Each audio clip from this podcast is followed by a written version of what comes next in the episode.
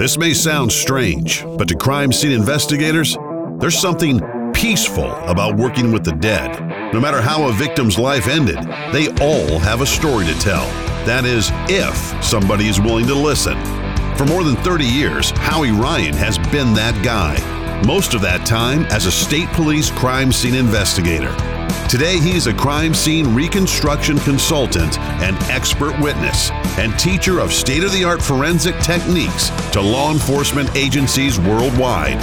He has work scenes you wouldn't want to experience in your worst nightmare. This podcast series will pull back the sheet on what really happens in the world of forensic investigations. It's not like what you see on TV. So hold on tight as we take a walkthrough of some gruesome crime scenes and controversial cases, many of which are too brutal for most people to imagine, and sometimes even for the experts.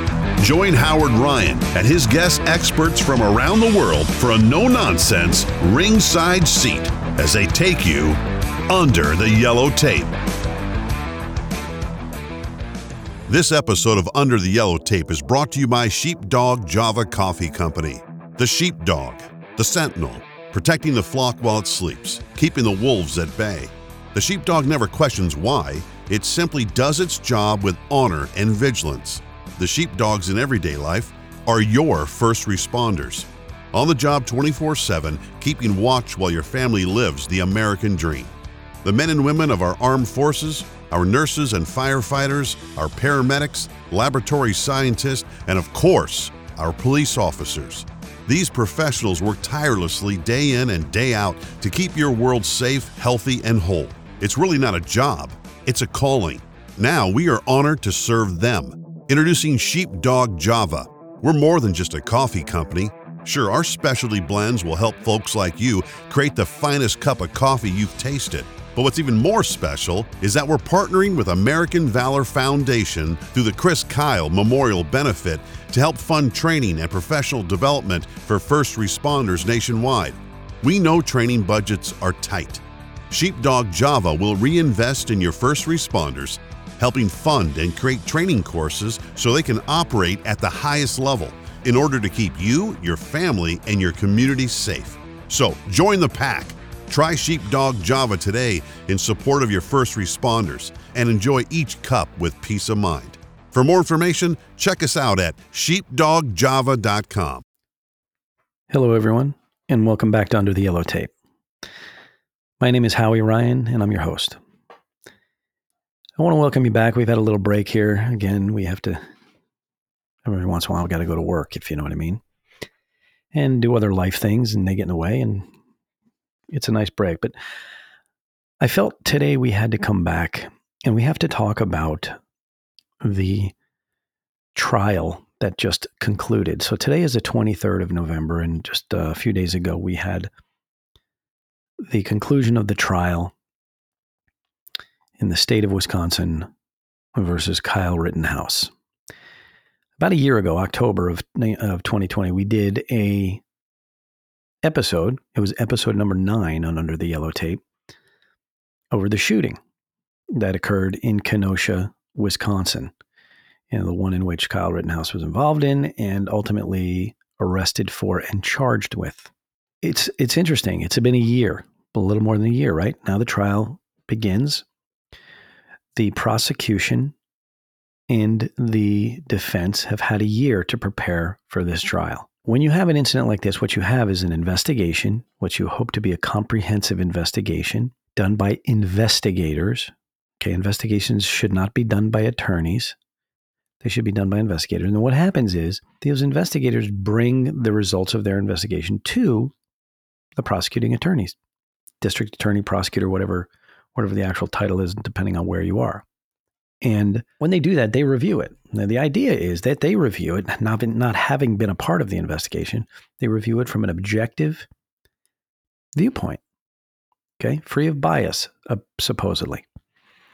So in this particular case, you had a year. They had a year to prepare for this. And they charged Kyle Rittenhouse with, I believe it was five or six counts. And uh, we're going to go through them.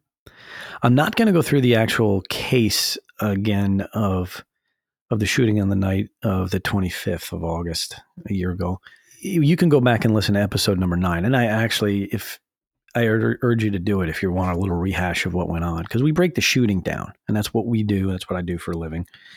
We do shooting incident reconstructions, and we break these things down, and we break them down in the dynamic event of the shooting and how it applies to the law, and um, we kind of go through it piece by piece. We try to do it very objectively.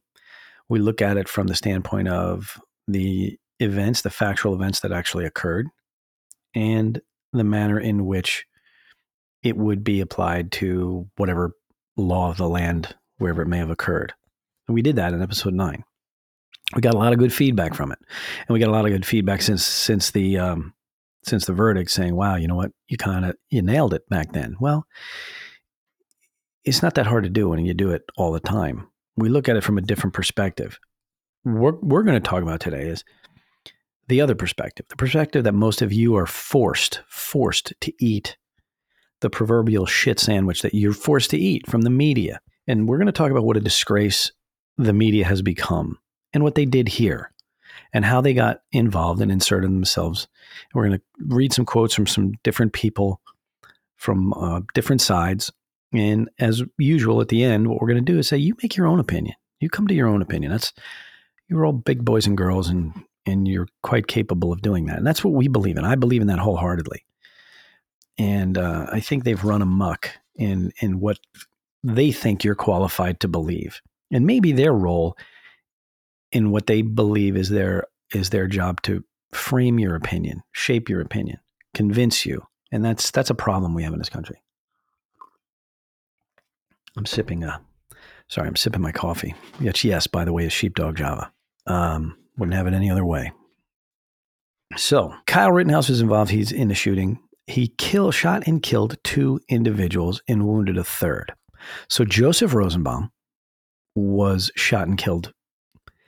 Anthony Huber was shot and killed. And Gage Grosskreutz, Grosskreutz, I'm probably pronouncing it wrong. He was shot and wounded. And he ended up testifying in the trial, which we're going to get into a little bit. His testimony was an eye opener, let's put it that way. So, some of the criticism well, first of all, Kyle Rittenhouse was found not guilty. This was not a mistrial. This was a not guilty verdict on all counts, which has set some people in this country on a path of anger, uh, complaining, angry, um, completely pissed off. And I get it. That's what happens. People get get all kind of twisted out of shape because it didn't go with what they believed. The problem here is this. What people believe or believed and maybe still believe, a lot of that belief was formed before any of the evidence was actually made public. And you might say to yourself, yeah, well, yeah, we, but we, we've been watching the news. Well, there's your first problem. Okay. There's your first problem because the news in this country has become something other than respectable journalism, right? Let's be honest. There, there are still, and I want to say this, there are still respectable journalists out there. There are still people in the field of journalism that are doing a great job writing objective pieces and putting on news broadcasts that are that are very good. Unfortunately, sometimes you have to go to Europe to get them, like BBC. But we often watch what we want to hear. And that's also a problem. So it's not all the fault of the media. You know, you can you can you can blame a drug dealer all day long for providing the drugs, but he's only providing the drugs because there's a demand for the drugs, right? There's people that say, "I want this," so uh, they're going to do it. And when you get into into the business end of things, the drug dealer looks and says, "Hey, I can sell you this, even though it's wrong, I can still make a profit. And you're going to keep coming back to me because it's what you like. Now, some people might say, well, this is a pretty shitty analogy, but it's really not. So you're going to watch a certain news network based upon the way they always present. If they're a conservative news network, which there aren't many of, but there are some out there, Fox being the biggest, you're going to go to them every day. You're going to turn them on because they generally say the things that you agree with. And our human nature is to follow that. We, we want to hear that. I want affirmation. I believe this and I want affirmation. So I'm going to go there. If you are left leaning, well, you have a whole plethora of news outlets that you can choose from because pretty much the rest, not the rest, but most of the rest of the board in in what we what we call media today or news networks are fairly left leaning. Some are extremely left leaning, and some are outright just ridiculous. But again, you're going to go for that because you want to hear what they have to say because you believe that.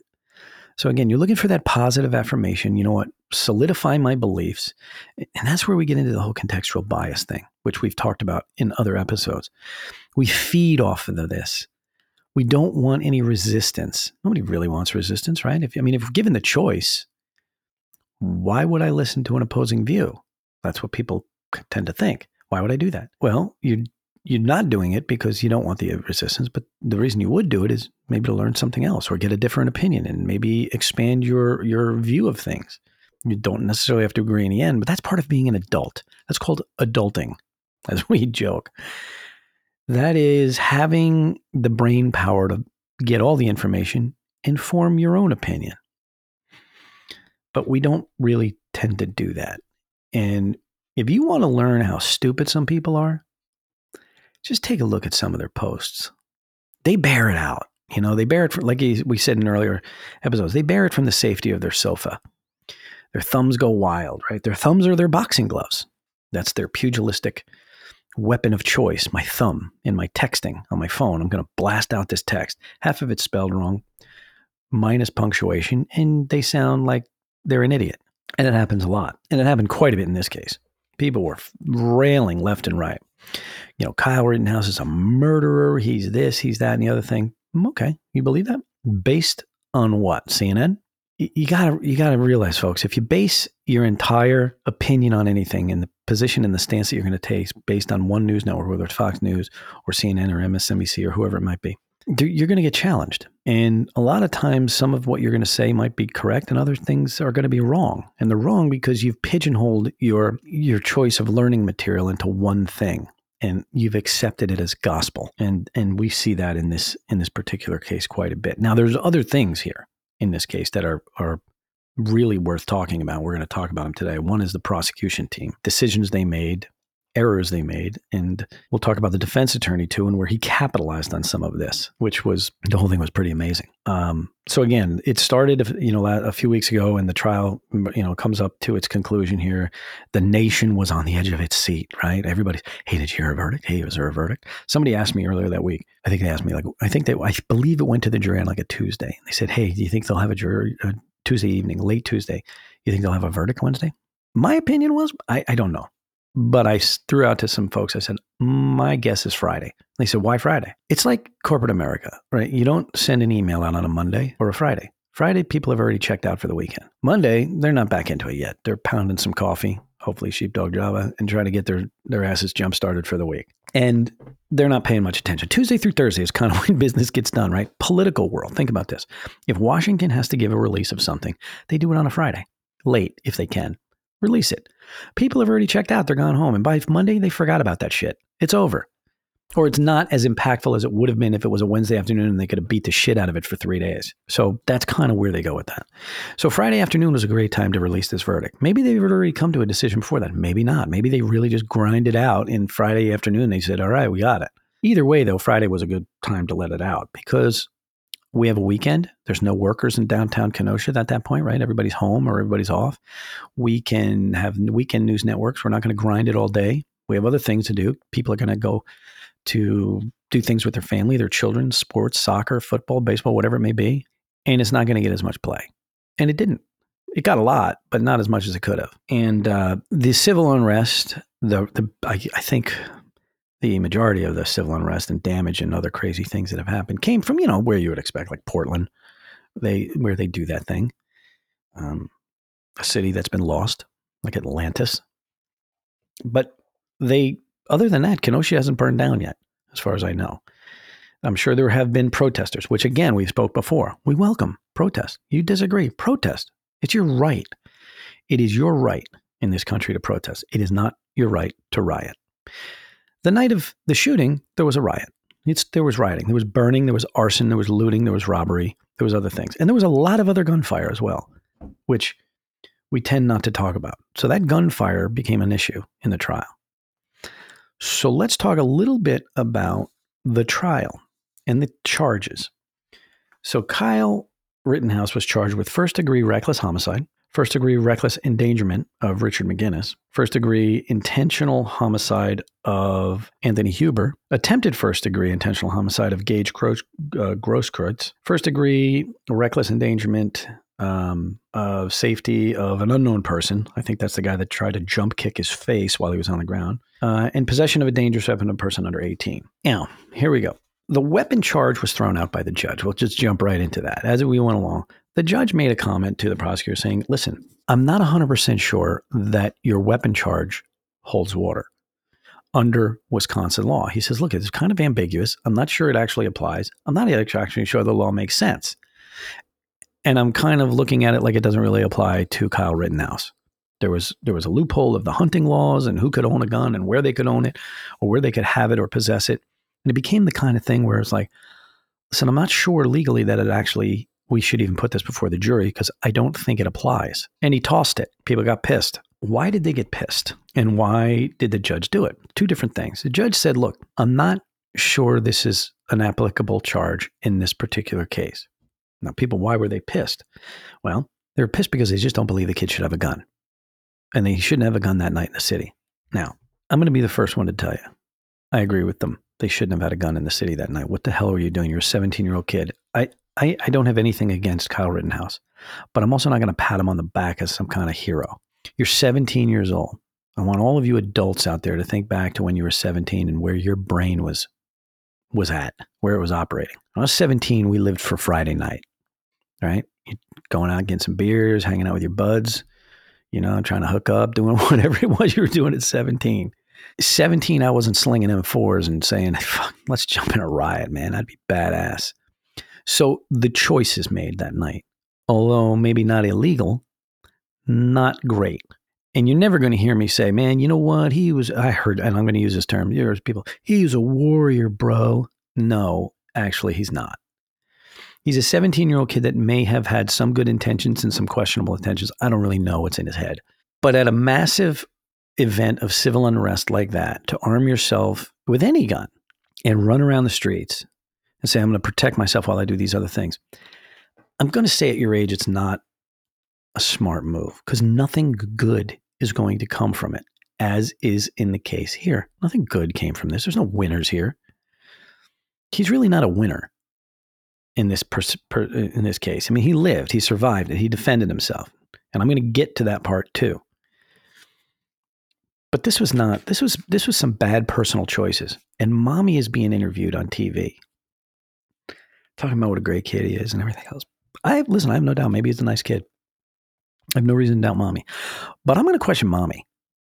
What are you doing letting your 17 year olds? Uh, uh, who's whose fingers on the pulse here? People say, well, you know, 17 year olds do what they want. No, actually, not all the time. There are a lot of houses where discipline was the order of the day. Love your children, but discipline them. Teach them to make good choices. Mommy, I'm not sure you won here. I'm not sure you succeeded. I'm not gonna I'm not gonna crush you here on on the world stage. You did that kind of on your own. Your kid running around doing what he did was another indication that maybe you weren't the sharpest parent. I, I don't know anything about daddy, but mommy was giving interviews. Uh, she was heartbroken. Well, part of your heartbreak should be that you raised a kid that decided to make this decision. I will defend Kyle Rittenhouse in the sense that he had the right to defend himself in those in those moments. And I will defend that all day long. But I have to start by just saying I don't think his decisions of being there in the manner in which he was was a, was a good one. Now, as the gun charge was thrown out, people were pissed. Now, why were they pissed? Are they pissed that the judge did it? Are they pissed that the law is what it is? That it may not have actually been illegal? Are they just pissed at Kyle Rittenhouse? Or all of the above? And that's kind of where our bias comes in. I talked to somebody the other day who was in, in, in the legal world and said, there's no way that kid should be not be in jail. Well, what does that mean? Well, he shouldn't have had the gun. Okay, I agree. But the question really becomes was it illegal? How does his possession of that far, firearm apply to the letter of the law? Or actually, how does the letter of the law apply to him running around with the gun? Is it illegal? Maybe it is, maybe it's not. The judge saw no. The law is pretty pretty confusing to some people. And some people say, well, you should have let the jury decide. And that's actually not their decision. Maybe the prosecutor should have investigated this a little more, a little bit more, or maybe he was clouded and emotional. But in the end, remember, the judge is the referee, folks. That's the person that looks and says, All right, these are the rules. Everybody's going to play by the rules. And he saw something here and said, I don't really think this is apply, applies. So he kind of stepped in as that referee and made a decision, right? Like it or not, he made a decision. And a lot of objective legal experts agree with him and say, yeah, maybe. And, and you may see Wisconsin go back and change their law now. That's fine too. But you can't you can't apply laws that you wish were in place to a to a present day case. You have to apply the laws that are in place. That's kind of what he did. As far as the other charges, which he was found all of not guilty of, we talked in the first uh, episode, episode nine, when we talked about this case, that one of the fundamental things, if you look at this as an investigator, if I got handed this case as an expert and said, Can you review this? One of the first notes I'm going to make is right prior to him discharging the weapon in multiple places, he's being pursued.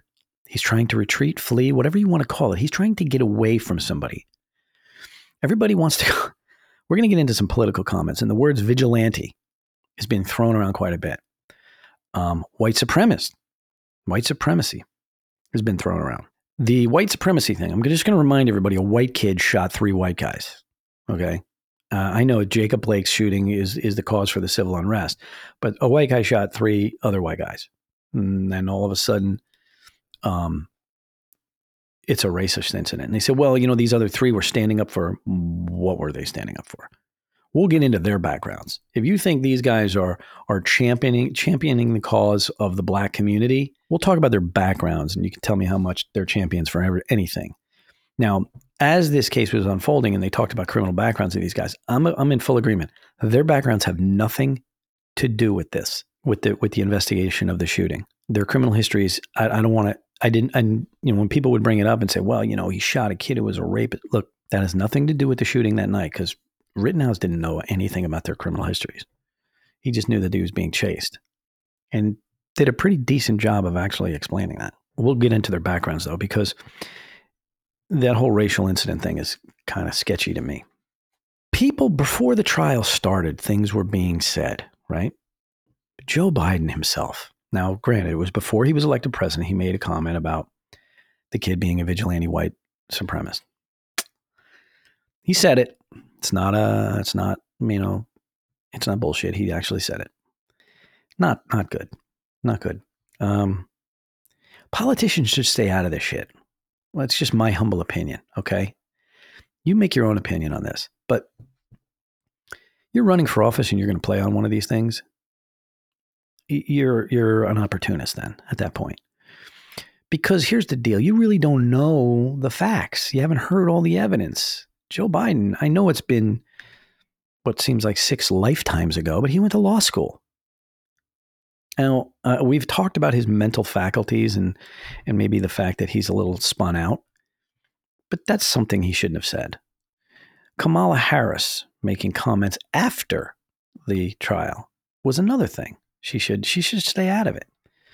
You know, she talks about she talks about her her career as you know trying to for looking for equity. you stuck more black people in jail up in the San Francisco area than most people, so I'm not sure what equity you're talking about. Or maybe you were a legit prosecutor. Who knows? It's not really for me to say. I'm not from there. But then there are other politicians that were making comments before and after. We'll get into the after in a minute. But how much emotion was out there and being perpetuated by the media prior to the trial even starting? We saw it with George Floyd. We saw emotional juries. We saw jury, potential jury um, intimidation and fear. We saw people saying, you know, what what would might happen if if somebody was found not guilty. In this particular case, one of the things that occurred in the trial is a gentleman was accused of following the bus full of jurors. And the media, the way the media handled that, or the comments that the media, you know, made about it, was was I don't know whether they're um, they're just kind of backing them up, backing other media outlets up, you know, kind of like, hey man, you know what? They're they're part of us, so we're not really gonna we can't really beat them up that much. But the one of them talked about the the the individual was stopped and confronted, saying, "Well, he run a red light in the vicinity of the jury bus. He ran a red light in the vicinity of the jury bus." What they left out was that he was actually questioned, and he said he was told to do it, which the media outlet itself, NBC, later denied. Well, of course, they're going to deny it. What are they going to do? Say, "Well, yeah, hell yeah, we wanted to follow the jury and get them on film." That opens them up to a potential jury intimidation thing. So that's that's not something they're gonna they're gonna give up. But the judge had to make a decision. He banned MSNBC because that's where this guy said he worked for from the courtroom after that point. And the media flipped out. They were not happy about that at all, and they made multiple comments about it. Um, and they never they never took ownership. That's the other thing. They never ever take ownership. So there is a uh, there is an article. I'm going to read some of the thing. This is something from the Columbia, I guess Columbia Journalism Review. And they talked about media dynamics and they had some statements they wanted to say. And they said these media dynamics didn't just form the backdrop of the trial, but it inserted themselves into the courtroom. And then they say, though it may be more accurate to say that Bruce Schroeder, the judge in the case, inserted them. As jury selection began, Schroeder warned potential jurors that most coverage of Rittenhouse's case from, quote, all across the political spectrum had been, quote, written by people who knew nothing and hadn't seen the real evidence as the trial went on. He hit back at media criticism of some of his decisions, most notably banning the use of the word victim to describe the three men that were shot. He then banned anyone from MSNBC News from the courthouse after a freelance a freelancer for the network was caught running a red light in the vicinity of the juror's bus. I want you to look at the wording. You get into like almost like statement analysis of this thing, right? The media dynamics didn't just form the back, backdrop, but they inserted themselves. And then he then they turn around and blame it on the judge, right? The judge did it. And then he he doesn't they said written by people who had knew nothing. Well, they they make an issue of that. That's actually true. They don't know anything. They haven't seen the evidence. And that was actually true. And I think it was pretty good that he that he did that and warned warned the jury. When you get down to uh, the freelancer, that's their that's their line. After a freelancer for the network was caught running a red light. In, in other words, oh, he just happened to be in the area and he ran a red light. He committed a traffic violation, and and uh, you know he blames them. You, you forgot the part where he was interviewed. Why wouldn't you put that in there? So the media who wants to talk about media issues in the case likes to do the the reversal here and blame it on the judge or blame it on somebody else and then and then very very softly describe the freelancer happen to run a red light and leave out the part where he might have been talked to by the authorities and, and interviewed so their their role in this from the beginning of the trial actually from way before from from the night of the shooting on and then coming all the way up to and including this was was fraught with probably too much involvement and too much public sway. And and it's a shame because d- these jurors went home at night. They weren't sequestered and locked down somewhere. They could see news. And that's why the judge probably felt the need to say, look, you're going to read things by people that don't know don't know anything. So take it with a grain of salt and, you know, make your own decisions. There's different different news media say different thing. The Chicago Tribune, for example, they say the judge in the Kyle Rittenhouse trial went on a prolonged rant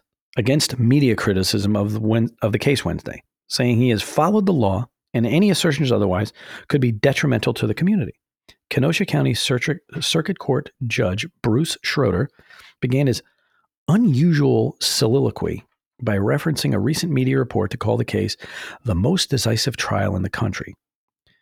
Schroeder, the longest serving circuit judge in Wisconsin, has frequently criticized the media during the case, but he rarely acknowledges the trial's larger significance. Okay. A prolonged rant. Okay. So that's a, that's a criticism. They're not really talking about the media's role and maybe the fact that he has to say something. He has to kind of try to hold them in check. Folks, you're living under a rock if you haven't watched cases going all the way back years way back. I mean, starting really most notably with Black Lives Matter issue that was formed after the Ferguson, Missouri incident and the role of the media there.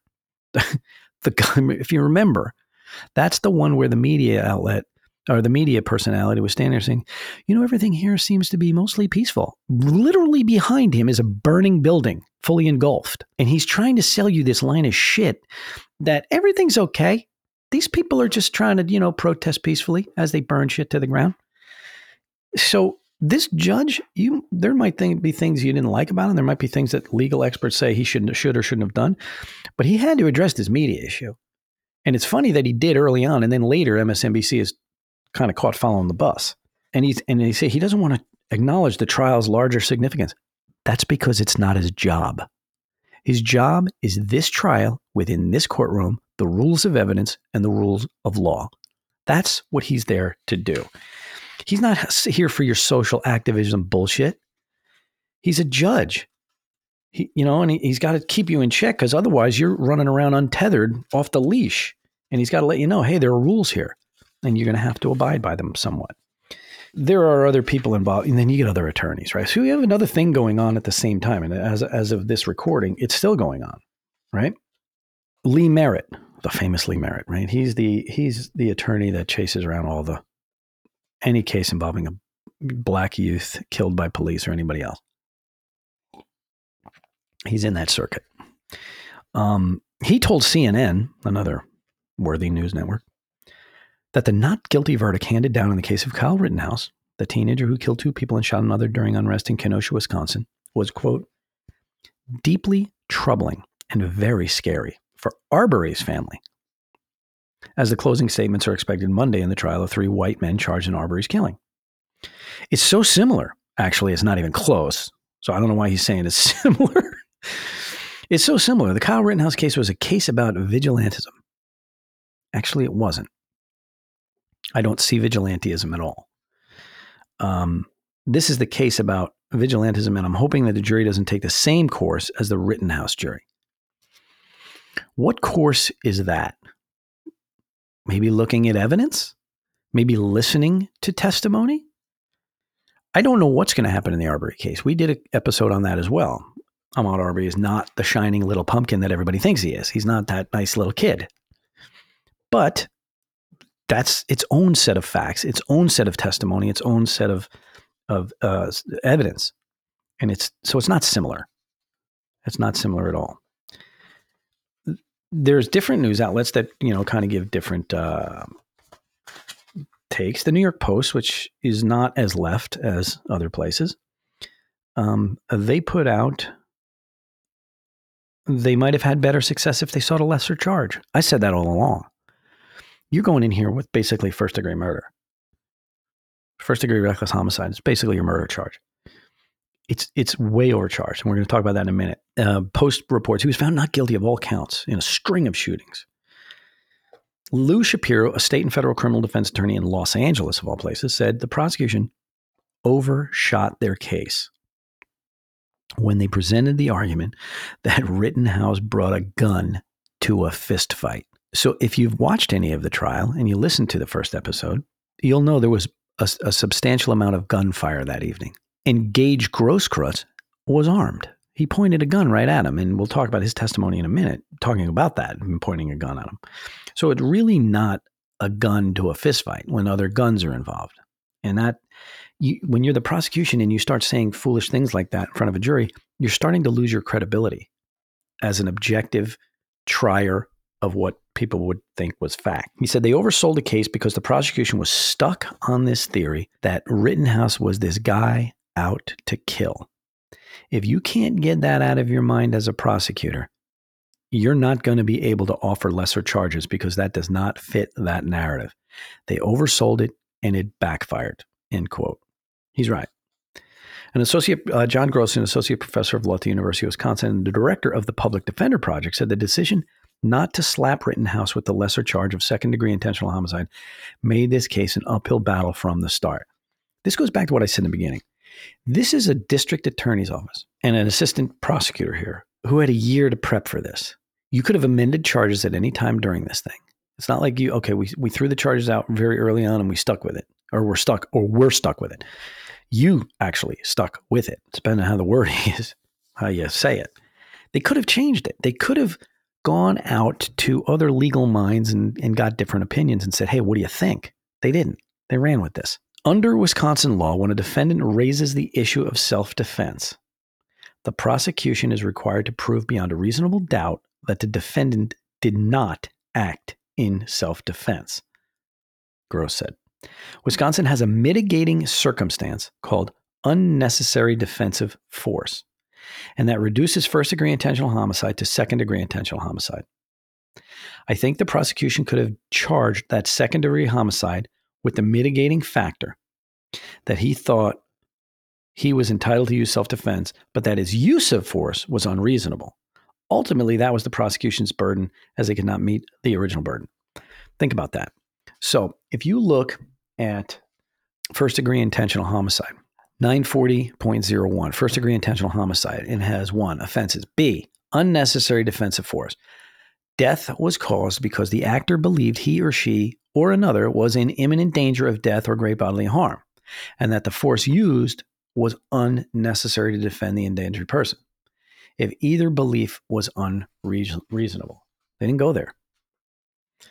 They asked for lesser uh, charges at a later at a later point, but you know you've already put on your show, you put on your presentation to the jury, and that could have, I think that could have a really adverse effect on their view of you as the prosecutor and what it is your intentions are. And I think it really did backfire on them, as these people are saying. I don't, I don't think that went too well for them. So I want to get into some uh, some comments by other people that are legal legal minds. Jonathan Turley, he can, he's a contributor for USA Today, and he is a Shapiro professor of public interest law at George Washington University. He had some very interesting comments. I saw him interviewed one day, and one of the things that he said is look, the jury, everybody's talking about this jury screwed up. Well, the, the people that wanted this kid found guilty are saying it anyways. He had a good point. He said, look, the jury did as designed. The jury is supposed to stand between the government and the citizens, between mob and defendant, and they are tasked with doing a dispassionate justice. It's a great line. He's absolutely right. That's what it's all about. The government can be heavy handed, and the citizenry is, is on the other end of some of that. And remember, you know, going all the way back to one of the most famous speeches is a government of the people, for the people, by the people, by the people, for the people. You need you need to avoid that mob mentality, and and and not just have that that feverish pitch. And the and the media is doing a lot to hurt that. They're they're they, they are creating a mob mentality. He said the prosecuting witnesses gave, gave testimony for the defense, which was was was very telling. They had very little credibility with the jury. He said they would show one, one of the things that he brought up, Turley brought up, is the prosecution told the jury in one of their in one of their conversations was they were going to show that Rittenhouse chased Rosenbaum down and shot him from behind. That was actually said. That never happened. And and when you start th- saying things like that and it's not happening, you start wondering what what is the prosecutor thinking? Is he trying to throw this case? Because there was some there was some mistakes here that even some of the witnesses who were not attorneys were looking, scratching their head, going, You can't say this. You can't. What are you doing? The other thing is, he actually used prosecution witnesses that helped the defense. I mean, helped them big time. Some of the other things that that the John Jonathan Turley said. Uh, one of his articles, he wrote an article in the USA Today. He said, "Look, the trial of Kyle Rittenhouse increasingly seems like the legal version of the parable of the blind men and the elephant. By only touching discrete parts of the animal, the men describe vastly different animals. In coverage of this trial, one would think that there were parallel trials occurring in Kenosha, Wisconsin. One consensus, however, is emerging. Things were not going well for the prosecution. He wrote this before the verdict came out. But the reason for this developing failure depends greatly on what media you are watching, other than the trial itself. Man, right there. What media you are watching, it's either the product of systemic errors or systemic racism. But just to, to how it was working out in the media. The prosecution stumbled out of the gate in this trial, he wrote. Gage Grosskreutz was the third person to be shot by Rittenhouse. Grosskreutz admitted, admitted under cross examination that Rittenhouse did not shoot him when he had his hands up after their confrontation, as was offered by the prosecution. He admitted that it was only after Grosskreutz himself pointed his handgun at Rittenhouse and moved towards him in an advancing move that Rittenhouse fired. When you break it down like that, there's certain things you cannot get around no matter what you want to actually have happen here. If you're an adult with a brain in your head and you have the slightest bit of objectivity, and you look at that factor right there, you have to seriously weigh self defense.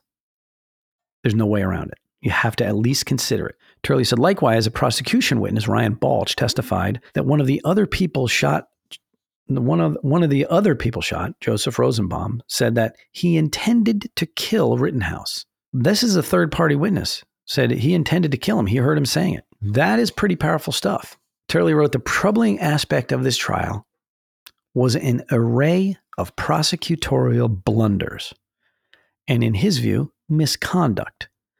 The prosecution made reference to his silence, meaning his right to remain silent during this thing despite a long line of Supreme Court cases saying it's unconstitutional for him to make reference to it in front of the jury. There was evidence that was withheld. There, I'm talking about a, a, one certain higher quality video from a drone. There was questions as to how the prosecution stated the facts. All of that's troubling in this hothouse public opinion. And Turley wrote, I think that pressure did invade the courtroom. I think it affected the prosecution, and quite frankly, he thinks it undermined the prosecution. Turley said, I think they overcharged this case. And he said that from the beginning. They rushed to bring charges against him. And then when the case started to fall apart, they seemed to become more and more desperate and they started to cut corners and make errors. Now, that's Turley. This is a law professor. I don't think he slammed them in a way that was unfair. I think everything he said there was pretty much on the money. They did charge him quick. And you, you might have to say, like, why did they do that so fast? Well, pressure. He said it. Pressure got, got into this thing. Where does pressure come from? It comes from the media. It all starts going back to the media. The media will defend themselves to the end. But the truth of the matter is they're they're a part of the problem here. And they are in they are injecting pressures that we need to be aware of. And somehow society as a whole, all sides, have, have, have to put a little pressure on them to stop. Turley went on and said the prosecution's own medical expert, Dr. Doug Kelley, appeared to confirm that the forensic evidence of soot and injuries on Rosenbaum's hand could be consistent with Rosenbaum trying to grab the barrel of Rittenhouse's rifle when the gun was fired. Okay? It got worse from there, he said, including a glaring constitutional violation of in the cross examination of Rittenhouse by the prosecutor commenting on his decision to remain silent. That's when the judge lost his mind on him. That's the one where the medium says um, he scolded the prosecutor. Well, the judge, he says, correctly tore into the prosecutor. Any first year law student knows that you cannot comment on the silence of a Mirandized defendant after an arrest under the Fifth Amendment, let alone ignore a court order. And, and a lot of people want to criticize the judge, saying, "Well, you know, you were cranky and you were you were cantankerous and you and you kind of bitch slapped the prosecutor a little bit. Well, apparently they had a conversation about this, and he did it anyways. And the judges had a, had a, probably had about enough of it, and he was going to let him have it, and he did it right in front of everybody. And there's, you know, I guess there's no way around it. That some, I guess he had to put an end to it because it was happening, and the prosecutor was just kind of going off. So the judge said, "That's it." You get into other uh, talk show hosts. I'm going to use that term, talk show host somebody like Joy Reid. I got to give Joy Reid credit. I've done this before, and people say, why would you give somebody like that credit? I give her a lot of credit. Joy Reid is about building a platform for her celebrity status. Make no mistake about it, folks. She, she has a career in journalism, but today she's not a journalist. She's a talk show host. She's Maury Povich of 2021. She attacked the trial and suggested that Rittenhouse emotional breakdown on the stand when he was crying um, was the greatest, was fraudulent. And her guest, a legal analyst and Georgetown law professor Paul Butler, called it the greatest performance of his life. He declared Rittenhouse, quote, was well prepared by his defense attorneys to disrupt his image as a trigger, ha- trigger, trigger, ha- trigger happy vigilante who went on a shooting rampage at a Black Lives Matter protest. Think about that. Okay, let's break that one down. This is a Georgetown University law professor who says he was well prepared by his defense attorneys. You bet your ass he was. That's what they're for to disrupt his image as a trigger happy vigilante who went on a shooting rampage at a Black Lives Matter protest. All right. So, if in fact he had an image as a trigger happy vigilante, who gave him that image? The media, right? It's the media. Because the prosecution didn't do it. They just charged them. The media fueled this. Who went on a shooting rampage? I've done a lot of shootings, folks. Lots and lots and lots of them. I've seen a lot of ways people do it, how they do it, the reasons they do it, and all this. let me let me submit something to you, my humble opinion. But it comes with a little bit of experience. If Kyle Rittenhouse was on a shooting rampage, there would have been a lot more people dead. And it wouldn't have just been these three people that chased him around. There would have been a lot more people dead. A shooting rampage. So the statement right there from an educated man a law professor at a reputable, recognized university with a, with a good law school just said that. That's his comment. See, the problem there is he took all of his legal expertise, his credibility, and everything else, and he threw it out a window. And 100% he just allowed his emotion to take over. And that destroys his credibility. He's not being objective. He's not even close to being objective by saying something like that. That was foolish. But then again, he's on a show with Joy Reid, who's building a platform. And I said, I, I, I give her credit. I do. She is about hype. She's about controversy. And she is about, you know, confrontation. She added Wednesday, quote, if you want to know why critical race theory exists, the actual law school theory that emphasizes that supposedly colorblind laws in American America often still have racially discriminatory outcomes then look no further into the trial of Kyle Rittenhouse. I said before, it's a white guy, shot three white guys. And you're going to, you, you sometimes they got to break out a shoehorn to fit it in there, but they're going to fit race into it because they're going to go back to Jacob Blake. But this is why critical race theory exists. Critical race theory. See what she just did? The other hot button topic in society. She's like a professional agitator, but she's got a huge platform. She she is an MSNBC talk show host. She's not a lawyer. She's never had any other job other than in journalism that we can find. She's not an expert in anything, really. But she's very good at what she does, and you got to give her credit. She is she likes to stir the pot, and she's good at it. She's got the platform for it. So don't really don't beat her up. She's doing what she's paid to do on a network that's paid to be biased. So let's get into that just the overall media bias, whether it's Fox, right? Whether it's CNN, MSNBC, any of them. Not any of them, but most of them. I'm going to, there was a, a report done, and it's all the way back in 2016. And it's done by a gentleman by the name of Daniel Park. And it is a, looks like a thesis type paper. It's called a senior project presented to the faculty of the journalism department, the California Polytechnic State University, San Luis Obispo in partial fulfillment of the requirements for the degree of Bachelor of Science in Journalism by Daniel Park, March 2016. Media bias how the bias affects public perceptions of the media and what can be done to further prevent erosion of media public relationship. It's pretty well written and it's a kind of a great I'm going to put uh, we'll put the link on show notes so you can read it for yourself. I'm going to go through some of what he wrote here one of the things he did is a statement of the problem. I'm going to read directly from this. So this is his. Many Americans are angry with the media. Every poll done, uh, before I go any further, remember this is 2016. This has only got more relevant today. Many Americans are angry with the media. Every poll done since the 1990s has consistently stated one persisting sentiment among the public the media is biased. Whether the media is perceived as too liberal or too conservative, too restrained, or too sensational. The perceptions of the media by the public, publics they serve, are counterproductive. However, it should be noted that their anger with the media is merely a symptom of a larger and complex problem arising from the lack of trust. The trust that is essential for the media to continue functioning as the watchdog of the government has corroded to an alarming point. As Barron in 2004 explains, quote, bias and the resulting skepticism reduce the demand for news, which leaves the issue of whether profit maximizing news organization, organizations would tolerate bias in their news reports and whether bias would persist with competition among news organizations. The bias perpetuated by the media leaves many people disillusioned and unsatisfied, which culminates into resentment and ultimately cynicism.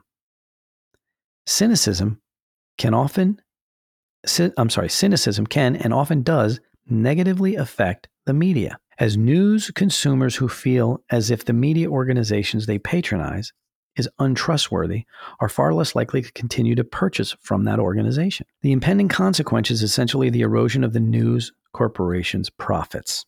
That's what needs to happen. Unfortunately, he says, the consequences of media bias are often overlooked by media practitioners. In fact, many economic models have argued that news organizations, if they are to maximize their profits, should pursue a slanted and partisan coverage of the news. Of course, this further pushes the vast majority of publics who aren't beholden to certain ideological factions away from the medium whose function is to provide unbiased information to the public.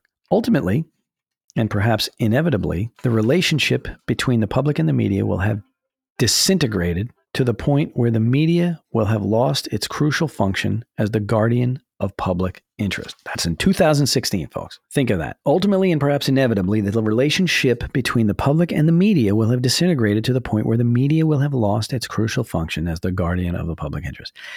I would argue that that's happened. That has happened.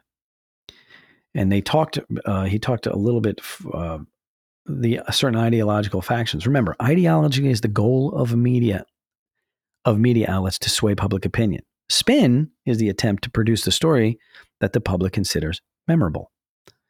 That's a quote, too. Ideology is the goal of media outlets to sway public opinion. Isn't it amazing how we always talked about the ideological problems in the Middle East and the ideological problems wherever? Maybe we have ideological problems in the media because their goal really is to sway public opinion. They have become a profit driven, well, they are, they've always have been, a profit driven entity. So if I can get a certain aspect of society to sit in every morning or every evening and watch my news network, well, then I can sell a shitload of commercial time to a large group of people. And you think about it as a business model, maybe it sounded like it was smart, but the, one of the things that becomes uh, very interesting is that a poll done uh, or research done in, in March, I'm sorry, June of this year, June of 2021, CNN's viewership was down 68%. 68%. And there's there is speculation that that number has increased almost to 80. I don't know if that's true, but I heard that the other day. But 68% of the one poll, the data showed down 68%.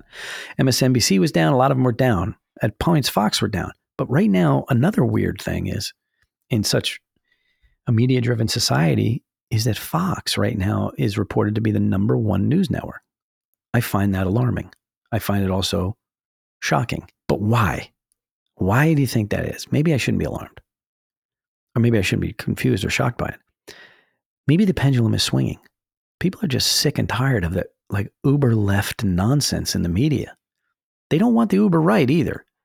But where else are they going to go? Maybe that's why it's happening. And if you look in this particular case, Fox was one of the people that were talking about self defense and people having the right to self defense. I'm not promoting Fox here, don't get me wrong, but they were like one of the only voices coming out going, well, do people have the right to defend themselves? Well, apparently a jury of 12 thought they did because that is what occurred. We have uh, teachers' unions, New State of New Jersey, the NJEA, one of the biggest teachers' unions, put out a huge thing talking about how disappointed they were in the verdict. What the hell are you doing? You're a union for the teachers. You're a labor union for the teachers. You, you should not have an opinion on this. There's a court proceeding for a reason, and that really shouldn't come out. You have people like Kamala Harris that came out and said the verdict speaks for itself. As many of you know, I've spent the majority of my career trying to make the criminal justice system more equitable. Clearly, there's a lot more work to do. So she's basically saying, I don't like it either. Andrew Cuomo You got to be kidding me, right? Andrew Cuomo has the balls to make a statement. Andrew, I'm just going to say this to you, my friend. You should probably hide from public shame. You got other issues. You got criminal cases coming up. For you to come out and says today's verdict is a stain on the soul of America. Again, another person who didn't see the evidence reviewing the case. But the media will give him the platform. They will give him the floor, probably to, you know, beat him up too. But that that's kind of one of the ways this goes. So when you go back to now the shooting here, and again, we talked about the shooting, the dynamics of the shooting in, in episode number nine. So I don't want to beat that up. There is talk about the actual shooting and self defense. That was Mark Richards was the defense attorney. And I can tell you right now, he's probably the most sought after defense attorney in the state of Wisconsin right now. Thomas Binger, who was the prosecuting attorney, I'm not sure where he's going from here. He he had a rough road. He made some errors. He made some some decisions that were, are going to affect his career, I'm sure. But they call the Rittenhouse trial a masterclass in media bias. The whole purpose of this episode has been to talk to you about the anger afterwards. And so many people that are on social media posting about this and talking about this didn't watch the trial. They might have watched snippets here and there or saw highlights on the news, but they didn't watch the whole thing. And I get it. Life goes, you know, you got things to do. And and it come it gets down to the point I really wanted to make here was is the media has had so much involvement in this. Instead of reporting on things that happened that day, they're driving the the narrative before things are actually occurring. In other words, they want you to believe that Kyle Rittenhouse may be a racist, may have white supremacy issues, that he is a gun toting vigilante, and this and that. If you don't think for a minute that the media had an effect on the George Floyd verdict, you're not being fair to yourself. It had a huge effect we go back to that case and you could talk about certain things a medical examiner said actual causes of death. What he actually got found guilty of? Did the media have a role there? Do they have a role here? They tried to have a bigger role here. So that's why you're seeing a lot of people come out on this case in the Kyle Rittenhouse saying, saying justice won. That's what they're saying. Justice won. And some people really believe justice won, meaning, you know what? It, was it really a case of Kyle Rittenhouse versus the state of Wisconsin? Or was it self defense versus the liberal media? Maybe maybe there's a case to be made for it was a little of both. And the question of self-defense after the trial was over and he was acquitted, he actually gave an interview. No no surprise, it was on Fox News, right?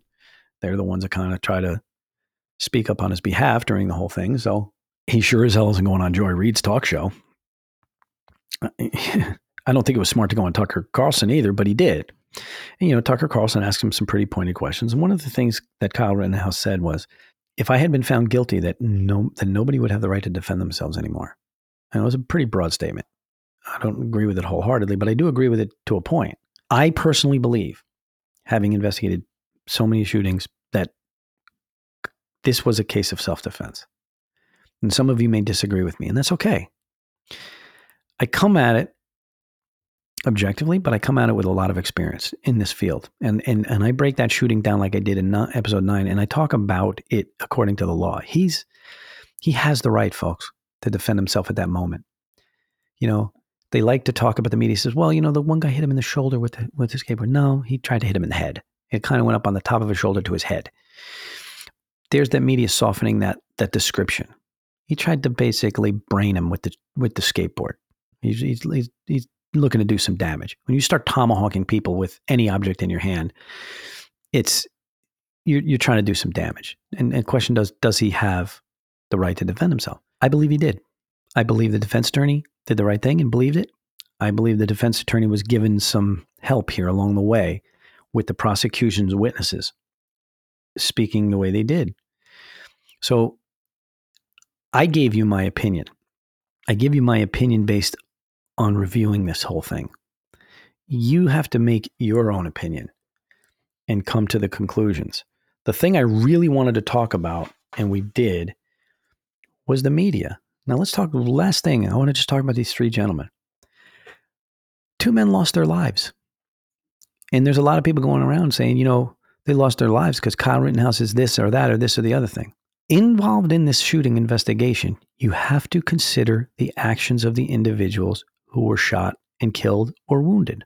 Joseph Rosenbaum, he chased him down. He made comments about his intention to kill them, which was witnessed by third parties. As he's being chased, a gunshot goes off behind Kyle Rittenhouse, as we talked about in the previous episode. His ability to defend himself at that point while being chased by a mob of people is real. And it has to be protected. Kyle Rittenhouse himself is not what I'm saying. Kyle Rittenhouse does not have to be protected. Kyle Rittenhouse's right to self defense must be protected at that point.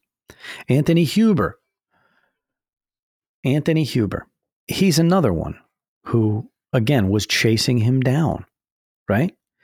Anthony Huber is the one with the skateboard over the top of his head coming down on him, and he got shot. You can't do that, folks.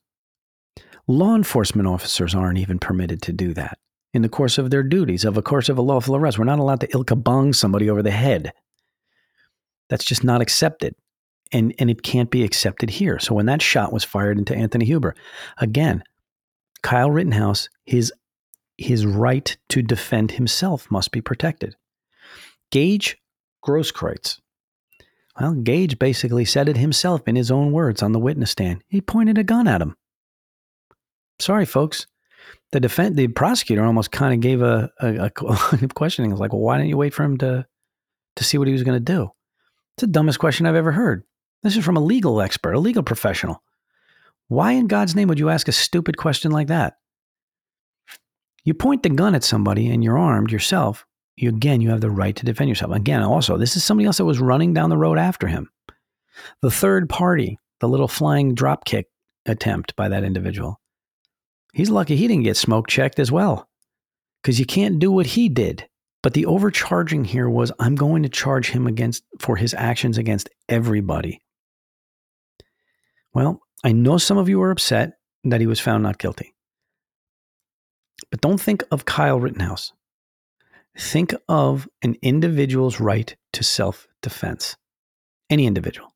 You can't hang it on his, his, his stupidity for being out there with a gun because those, those, those rules were, were set in stone long before this incident ever happened.